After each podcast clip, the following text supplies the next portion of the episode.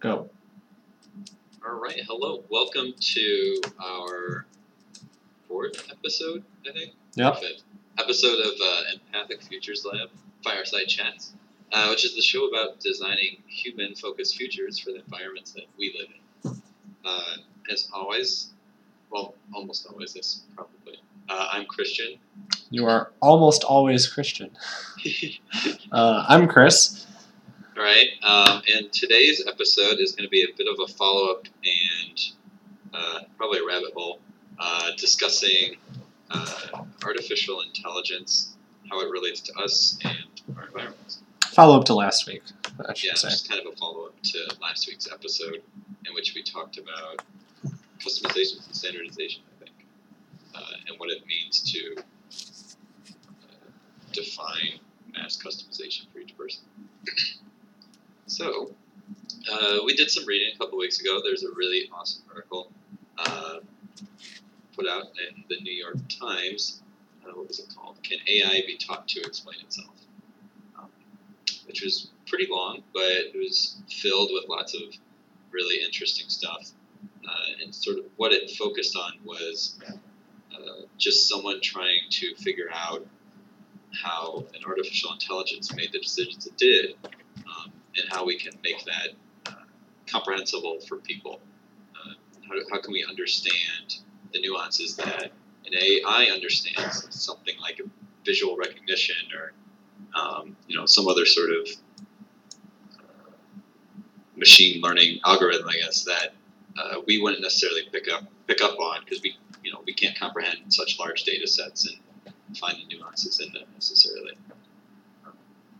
And so we read that and thought there was a lot of interesting things said there, but we did come across a couple questions. Um, let me see, what have I got here? So one of the things that we kind of wanted to think about here was if we ask an AI to explain itself, if we if we call for artificial intelligence to um, meet us on a level, uh, does that mean that we as a society also have to be 100% transparent? Um, and so then that leads into thoughts about um, if we're being transparent about our decisions, uh, you know, also have to be transparent about identity and how we approach that. And so that sort of ties it full circle uh, to this idea of mass customization. Um, if everything, if like the AI and everything knows everything about you, how do you go about manipulating your identity at all? Um, do you have anything to add to that? There's sort of a long introduction. Yeah, um, a little bit. I, I think i- as we explored last week, uh, in terms of you know, as, as we go into the future, as we think about uh, things as more of a mass personalization as opposed to finding the ideals of one size fits all for a certain person, and that certain person is everyone.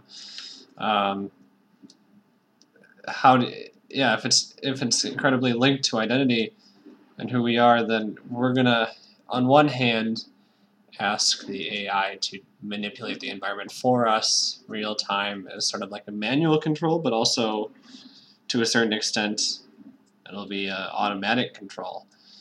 Um, so yeah, I- what you brought up in terms of like how do we how do we flush out our identity? How do we sort of make these decisions based on identity? Um, or at least how do we make these decisions for someone else based on identity as we see it everywhere with like amazon ads in term or uh, google pop-up ads like based on your past search history uh, yeah uh, uh, if we're doing that for everyone how do you how do you make a change how do you how, how do you decide that you are this person forever and always and that your current present i mean to a certain extent is always who you have been in the past, but what if who you have been in the past changes who you want to be now? Or how do the what if your decision making has led you down a different path? Yeah, how do you not get pigeonholed yeah, how do you not get To- pigeonholed? into a caricature of yourself? Right. Yeah, I don't. I mean, I mean, this is probably a question that we don't necessarily have an answer to. It's kind of out of the realm of design to a certain extent, but it it probably will have a lot to do with how spaces are designed in the future, or at least if we have our if if how we think about it goes the way, or if it goes the way we think about it now, or Right. right, um, Right. yeah, because uh, say I'm I as a teenager I'm all about really dark spaces, and then as an adult with kids I'm all about really light spaces. Like, what happens? How do we? I think that brings up this really How- interesting point about. How right. Yeah. Sorry. Oh, go ahead. Well, I you caught my attention that you're like uh, you hit you hit a brainwave there for me, in that um, I think I'm starting to get what you're saying.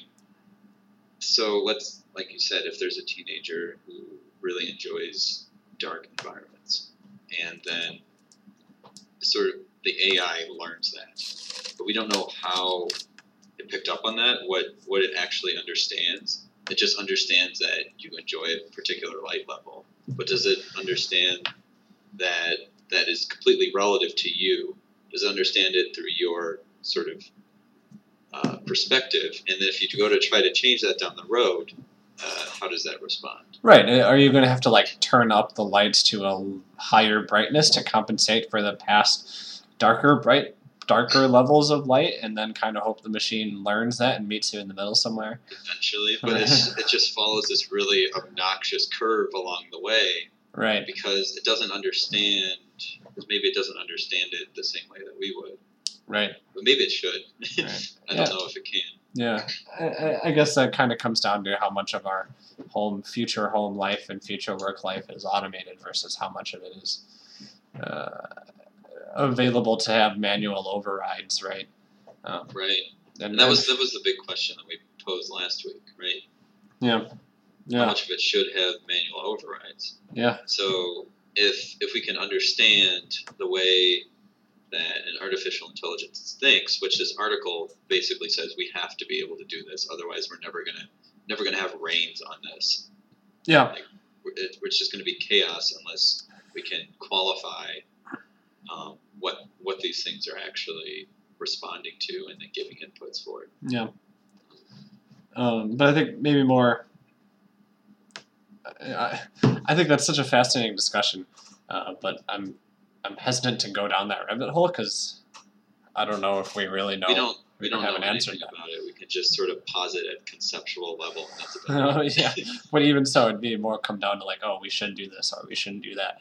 Um, but I think Yeah. one thing that we can talk about is um, where do you need these areas of control in your life? Like perhaps at home, you would want more ability for manual override, except for certain things that you deem like health related or safety related. In which case, maybe the machines are more in charge of that, keeping you in track because maybe you realize you don't have the self control to you know stop eating Oreos or or make sure that your light rhythm is in like you know the circadian rhythm, right, or or things of that nature. Um, but maybe maybe it gets more interesting at work or at the store where these sort of uh, algorithms that define the environment you live in are more controlled by corporations or companies, and in which case, how much are they going to put? Do they put forth like your best interests in mind, or do they try and keep that brand oriented? I think that's an interesting question. Well, I think in the case of like a store, you have to follow the money. So Oreo is going to put their best interest in mind. Target's going to put their best interest in mind in terms of the shopping carts, um, you know, and whatever signs you see around, Right. um, and so on and so forth, right? Right. So what if you're an alcoholic and all of a sudden you're getting all these bombarded with advertisements for the beer section, even though you're trying to not be drinking anymore? Or Well, would would your you know personal automated assistant or whatever be able to filter? I guess. I would hope so. I would hope so. Or like if you're, you know, But it's it's if you follow them, if we once again follow the money, you might just end up relapsing. right, right. yeah, that that that that'd be the concern. Um, It just it just exasperates an already existing problem in that case. yeah, and yeah, if we're, if we're talking about advertisements, it, it only becomes more powerful. gosh, that's kind of scary. Yeah. Um, but even or even like work or working, um, like in a uh, in a work environment, like where where do you need more control, or where do you need where do you where does your company just say, hey, we're taking this over. We want you to all have. I don't know, this sort of work environment because that's that's sort of how we've branded it, and and maybe you really enjoy the company, but they want you're a different type of worker. I don't know. Uh, that kind of So comes. maybe maybe that's just about them doing a better job screening, right? yeah, but And so and so that if it's transparent, they have all this information in front of them about you already. yeah, but it's also a balance kind of thing, right? It's like how much do they want to take control versus how much they want to give their employees control of how they work. Yeah, I mean, obviously, there's been so much of this like open office sort of. Uh, and it's yeah, it's been forced on everyone. Right. So if even if you don't want an environment in which you can see your entire, uh, you know, cohort of coworkers, right. uh, you you do have the option in some places just throw on some nice noise canceling headphones and get the job done. Right. because that's often necessary. But I mean, maybe like you said, that's not conducive for whatever reason to whatever statistics that your company brings up to allow you to do that in the first place. So that interferes on your uh, understanding of your spatial identity, I guess.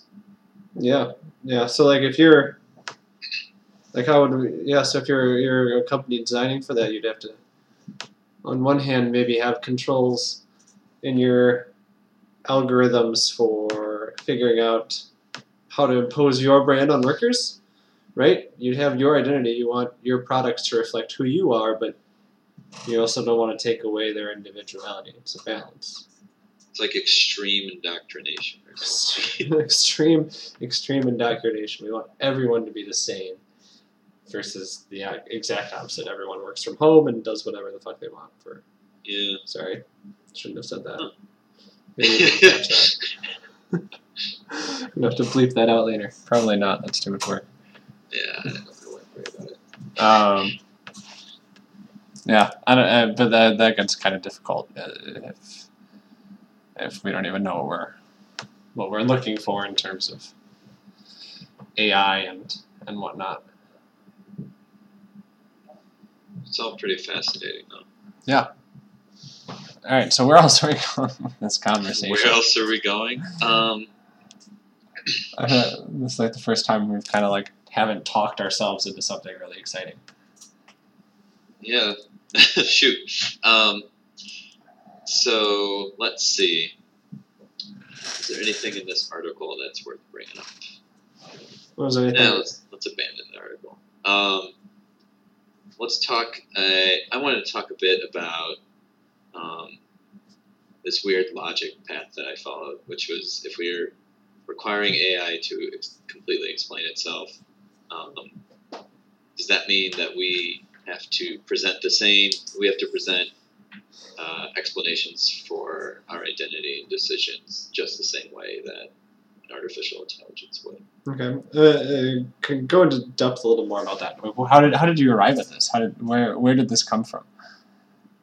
Well, I mean, it was just a thought. So, um, if we're if we go through and say that in order to understand, if we're going to be so sincere, I guess, about understanding how a machine learning algorithm makes decisions and what makes it tick, should we also shouldn't we also be that uh, rigorous in you know driving our own decision driving our own decisions? Yeah, And if it's going to control everything, then we have to understand even better, given our uh, ability to just prescribe preferences for ourselves, we have to understand even better um, who we are, right? yeah. No, I think that's a good point. Um, or at least be ready to be ready to accept who we are, and to a certain degree, right? So what they, uh, that one thing that was brought up was using AI to figure out AI to figure out um, sexual preference. Right. Uh, and they were talking about like like what are, is it small physical cues that give it away? Like how does it do it? And it, it must be small physical cues. How else would they get that correct over and over again based on a picture? Right. Um, so like, are we as a society willing to accept that there are small physical cues that give it away? And if it is small physical cues, are we willing to accept that it's genetic to a certain extent, whether what your sexual preference is, or or whatever other conclusions that AI draws from these like minute details that we would never understand ourselves. Like Correct. there's Yeah. something that, to a certain extent it's maybe they're making false correlations like they were in what, what was that other study uh, something with asthma and uh, er trips um, yeah so maybe they're like maybe it's false correlations or sort of poor data but sometimes it's probably like correct correlations that we just have to be willing to say hey Right. we it's kind of taboo to go into this stuff, but that might actually be true. And then we have to kind of be ready for that and what that means.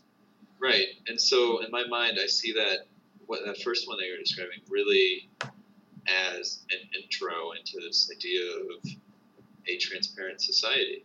Because if it, if we can pers- if we can describe something like that using artificial intelligence and understand how it understands that, then that's a direct correlation that we have to be willing to accept that everything's on the line now. Um, and I also started thinking about this as well in terms ec- economically, I guess. Um, you know, would capitalism work under a transparent society in which everything is open? You can't. There's no competitive edge, right? Um, I don't know. This this is just sort of a rabbit hole that I, I took myself down. Um, and you know, in terms of design, having to explain yourself, uh, having to explain every decision that you make, it pretty much just releases any idea of the architect as this, uh, as the designer, as this sort of sole person that has an idea of what a space should be um, based on some, uh, some secret thing that you know they figured out in Yeah. just themselves. But if you have to explain where all that comes from, then that means that anyone else could do the same thing. Yeah, I guess. I mean, that, that sort of did, would take some of the mystery out of it, I suppose. Yeah. And, uh, yeah, are we going to go around and open up, unravel every black box that's out there? Right. Right? Yeah, I guess mean- I see what you're saying there. Uh, Well, I think that comes down to I don't know how much it's society needs to be more transparent as much as it's society needs to be ready for when AI makes them more transparent. yeah, I, I, I think I agree with the second there. I Um, don't, I don't think that necessarily need to be more transparent. I think we're already leading that way anyway. But right. Uh, yeah, so the, I mean that kind of goes into that, that article I read this weekend on uh, eye tracking software and architecture, or eye tracking software in spaces. Uh, I can link to that in the show notes as well as the AI article. Yeah. Um, be good. so that think I read everyone, that so everyone has it. But it was, it was talking. It was talking about how so they use this in advertising, right? That uh, eye tracking software. So basically, it tracks where your eyes go. Samsung does it to like you know, or supposedly does it on the phones to so when you look away, your screen turns off or pauses the video, whatever. Um, but basically, two researchers, I think two women, I think were two women. I don't know. Two researchers were like, well, why don't we just apply that to pictures of space? Uh, so that's what they did, and basically they had people sit through and look at a bunch of pictures and tracked their rapid eye movements across the pictures. And I mean, some of this stuff is incredibly intuitive stuff that you just kind of lose track of when you're a designer, right? Like, people are attracted to people. Um, Yeah, the first thing that they looked for in these pictures was people. Like, Always. always looking at people. They would ignore the background and look at people. And Uh, maybe that's why there's no people in architectural pictures because you know you don't want people looking at people. You'd rather them look at your spaces. But But I disagree with that because I think if dead. you have, I think if you have just when I interrupt you real quick, I think if you have people in in your architectural photographs, I think that people looking at them are able to empathize Mhm. with those that are in them. Anyway, Oh. continue. oh yeah, I don't disagree. I. I, I'm wholeheartedly on the we should have people in our architectural photos um, bandwagon. I, definitely should have people in our pictures. Uh, right? Peop designers love like you know composition and you know I don't know composition and people like people. Um, why can't we both like people? Put composition slightly on the back burner. Um, but anyway, anyway, off that tangent. Uh, yeah, people like people, and then people also like visual interest to a certain extent. Not that they like looking at pretty things as much as apparently one of the conclusions was that when you don't have when you have a blank wall or a big massive wall without much hierarchy or without anything on it, like even if it's just like reveal like if it's expansion joints or whatever architects love to kind of play with to make their walls look quote unquote nice. Like if there's nowhere to look at, and I don't know if expansion joints count as that, then people get anxious because they don't know where to stare. They don't know where to go. And it's just kind of like, what am I doing here? Where do I Right. right? So you kind of get anxious and you're just kind of like pacing around and versus if you're next to a mural or a tree or something, all of a sudden you're like, well, I know where to go. If I'm trying to meet someone, I say, hey, go to this tree, go to this person in the mural, right? You all of a sudden there's something in your life that you can kind of relate to. So that was interesting too. Um, trying to think of what other conclusions were made. Those are the two that really stuck with me though. Um, and and they've actually come up in my professional professional projects in the last couple days because we're designing a quasi plaza courtyard space and one of the questions was like how do we program this i'm like well maybe we just put something kind of nice. Who cares about the composition let's put something that looks visually nice somewhere. Just to give someone something to relate to right? Uh, Yeah. and then we can compose it later. Whatever. Uh, yeah.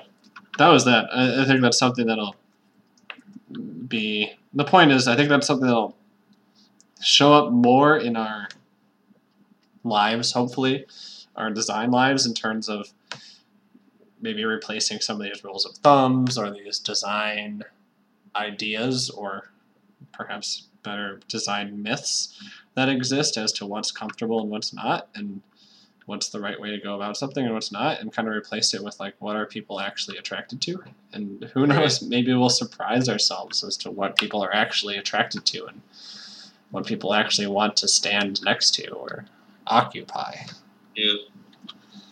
What was um, what were they using to do this? I think they were playing photo, putting photos on computer screens, and they had an eye tracking software and camera on the on above the computer screens, like a webcam kind of deal. Okay. I, I don't know too much more about it. There's one more article there that I've been putting off reading. Uh, I've read two of them, so maybe I'll link to both of those in the show notes. Sounds good. Yeah. I was thinking um, about this preferences thing again. And I know we talked before about like a content curator for your life or whatever. Yeah. Sort of like a life coach, except someone who curate, except they curate your experiences basically. Um, Yeah. But I was thinking about that in terms of preferences just now. Okay. We were talking about all these sort of ideas in terms of standards. Uh, I was thinking about how these these people can maybe maybe you can have a, a session or it's a subscription service or whatever where you work with someone who understands uh, how the algorithm thinks but they also are able to empathize with you and tease out uh, the parameters that you need to be augmented in order to um, build your places the way that they should be built. So, I mean, that changes, like we said, based on um, whether you're at home, which you probably want things that are very much tied to memory. Um, while you're at work, you know, you want things that are going to help you be efficient. Um, and maybe while you're walking around outside or something, or uh, going to a park, you want things that are going to be more novel, that are that are more challenging to you, perhaps. Uh-huh. Um, and these people could maybe help design those things for you. It's not a Mhm. typical architectural designer, I don't think. It'd be something different. I think you need to Uh, we talked about this a bit before, but it's just a little bit different spin on it, I think. Uh huh. Uh, No, I think that's a good idea. I, I, I'm all about that idea. Um, I don't know how that could get implemented, but yeah. it might be interesting to see what kind of things they pick up on in your life, right? As as a as a human looking at your life and sort of empathizing with you, and then b maybe they have like an AI helping them out who sees all the little things that the person can't see, and All right, so let's. What what might be one B? What what would be possible? Um, let's. What would be a good place to think about? Let's say a park. Okay, guess. Um, so, like you said, people. You pointed out the instance of people being drawn to people. So obviously, we know that a park being more social um, would be preferred, I guess, but not necessarily by everyone. So maybe maybe you're a person that's more of a recluse, and an AI would think that you just maybe you just want to be surrounded by people, but reality is maybe you just really enjoy hanging out with birds. you're that one person that just feeds birds. Well, I mean, rather, your AI would alone. your AI would learn eventually that you like to just be with birds and, and, and hang out with nature, right? Unless you're just crazy, and just doing it. No, your AI would pick know. up on your intentions pretty quickly. I think if you, that's all you did, I guess. Yeah, right? that makes sense. It picks up on patterns. If that's your pattern, that's your pattern. Yeah. It'd probably not figure you out if every like random day you decide to go hang out with people and it was relatively often. You're just like the AI is like, well, what the heck is going on? Well, yeah. I mean, that's. no I guess that's the pattern. question. It's like when you break the pattern. Right. Well, I think that's I mean, I mean, that's what we started with. Right. Well, no, I think so. Okay, so this is a good idea, or, or an interesting idea in terms of like pairing AI with person, right? So, does your and and this kind of goes back to explaining AI too, but I'll get there. Um, so suppose that you have this AI and this person, and, and they're kind of curating your life for you, at least to a certain extent, and saying, well, this is a good park for you to go to because it has no people. You can go watch birds all day, go fishing, whatever kind of uh, peaceful activity you choose to partake in. You can do that here and enjoy it for hours, right? Right. Um, but occasionally, you know, your your your AI is probably to be like, well, yeah, let's just do this all the time. You love it. It's your preference. You're, you're just gonna do this over and over again, right? But your person's just like, well, hey, every so often, let's challenge that. Let's bring you to some place to say, hey, let's go interact with people. Let's go have a good time. Even if you don't enjoy it as much, at least it's a new opportunity or something that will challenge your thinking so that you enjoy your other stuff more or it doesn't get boring or it doesn't get monotonous. Right? So it's, uh, it's something you had brought up in the past about like constantly like is there some sort of service that always disagrees with you well maybe that's your human side of ai that's Yeah, like- yeah, yeah. right they'll, they'll I like that. they'll they'll be like, "Hey, let's uh, why don't we change it up today?" Right? You've done this like five days in a row. Let's Yeah, do something different. That's a really good point because let's say like an AI can understand like an AI can understand something and why it keeps you in that pattern.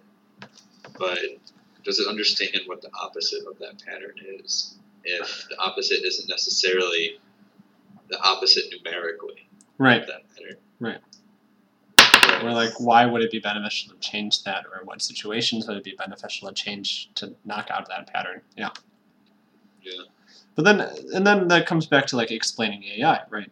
So if Yeah. your your machine learning algorithm thinks of things one way or picks up the patterns one way, and, and then all of a sudden your person comes in and they're like, well, why is this thing spitting out these results all the time? Or like, how do I understand this? How can I, as a person, knock this guy out of his comfort zone occasionally and either A, not screw up his AI output, or B, how can I coach this person to change their data sets quickly Right. in certain That- areas? Like, and is then it can you place greater weight on the change from the pattern right? so that it doesn't have to train the AI as hard to do it? Right, like say 90% of your preferences remain the same, but there's one aspect in your life that you really want to change. Do you have an algorithm coach who is like your life coach of the future who's like, hey, let's do these certain things, and you will train your machine learning algorithm who's like kind of curating your life for you to change just these preferences that you want to change, but leave the rest alone, Yeah, right? that's so weird. That's, that's so weird. I like that thought though. that's super weird. Uh, Yeah. wow, where are we at in time? Uh, 30 minutes. That's it. Yeah. Oh man, I feel like that's a good place to end it. Honestly. I mean, we finally had an interesting thought. No, Yeah. I, I think it's a thought we can keep going on because, okay. well, now I've kind of lost my train of thought. Um, yeah, I, I like this idea of like marrying AI and humans. Um, Well, I really liked what you suggested with this person. yeah, That is the person that understands how the intelligence works. So they have to be super smart and like always.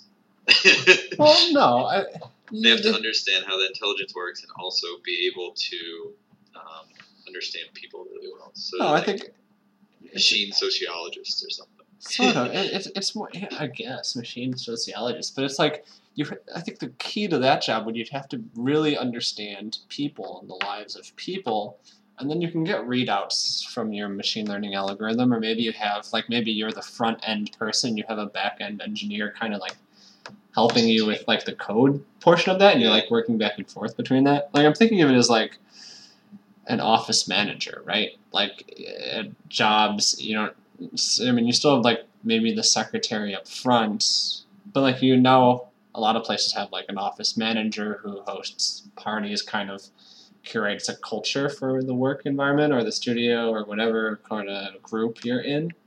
Right. Because it right. sort Culture. of like the culture person, right? So is it like is it like that for like more of an individual level?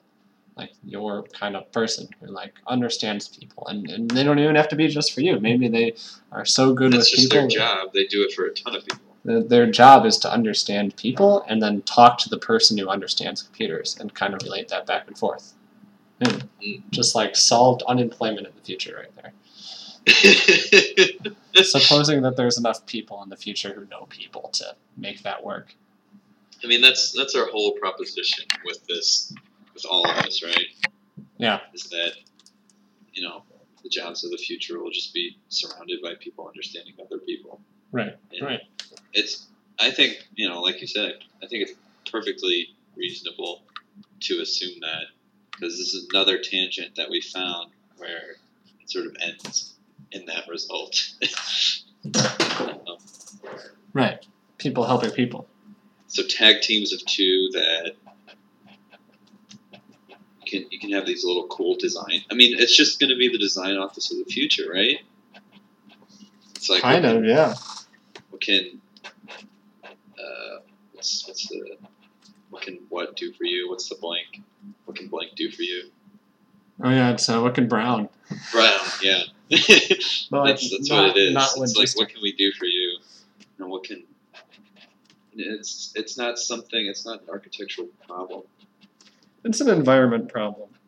It's a it's curating your environment. No, no, no. I mean, it's not. It's it doesn't have the problem of architecture in that. I mean, not necessarily in that you have to be concerned about the construction, like the length and the time delays and everything. Yeah. You have this. You have this capacity for immediate impact, which is enticing. It's instinct. no, it's so it's super enticing. That it's kind of one of the really big pitfalls of architecture. Just this freaking sloth that moves so slow. Right. It doesn't respond, and that's this is a direct response to its inability to respond. Yeah, a little bit, a little bit. Yeah. Man, all right. I think that's pretty exciting. Yeah, I think I mean, so. the thing is, you just have to be willing to give up the information. Like, you have to be willing to accept that a certain degree of transparency, right? That this person's going to understand my identity and be able to work with it. Yeah, that's true. You have to be willing to kind of give yourself up to this. You have to be willing to say, yeah. I mean, I'm sure there's private parts of your life that you could keep private, but at the same time, this person, yeah, they're going to be fairly, probably intimately aware of what you do. That could well, that could that could lead to some problems having people so connected. It's a trust. it's a trust thing. Yeah. Well, I mean, beyond trust, like if you think about, I guess, just relationships and how you manage business versus personal life, there's there's really no distinction at that point. Yeah, no, that's true. That's true. And it's not like we're already not having issues with managing that, right? Taking work home and whatnot. Yeah. It, just, I don't think it can be avoided. Honestly, it's hard. Yeah. Yeah. At this point, Well- it's hard. Okay. Do we have anything else? Do I? No, I think we can wrap this up if we want to. Okay. Um, I don't have. I mean, we've sort of gone above and beyond this, the notes that I took to talk about, which Yeah. wasn't very many.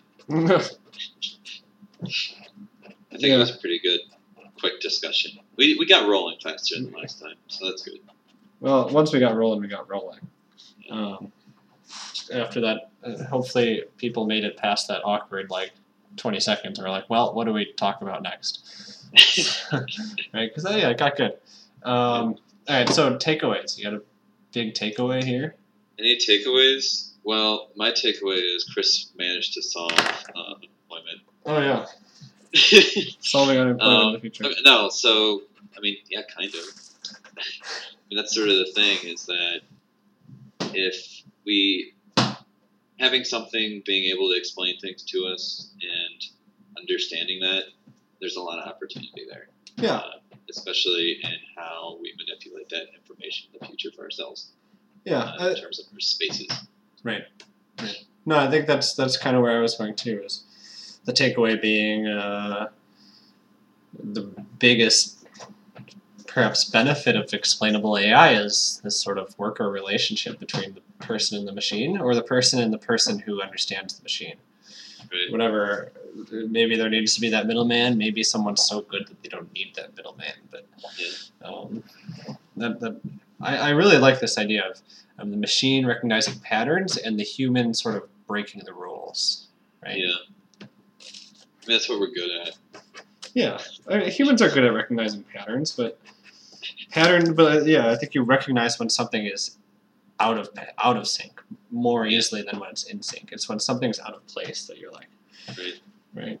And it's like, That's the reason why we have so many Yelp reviews that are yeah, negative. yeah, because no, All right. All right. I think that's good. yep, good stuff, Good wrap up. good chat. right. I, this is one of those nights that I kind of wish I had a fire to side chat by. Um, yeah. Um, okay, so I think we have one more episode before the holiday seasons kick in, and our schedules. I mean, our schedule's been pretty weird as of the last few weeks, but yeah. it'll remain weird with the holidays, and hopefully we get back on track on Sundays after that. And, and who knows what we'll be talking about? Whatever cool article we find that. All right, thanks for listening, everyone. See ya See ya. next time. Fireside chat.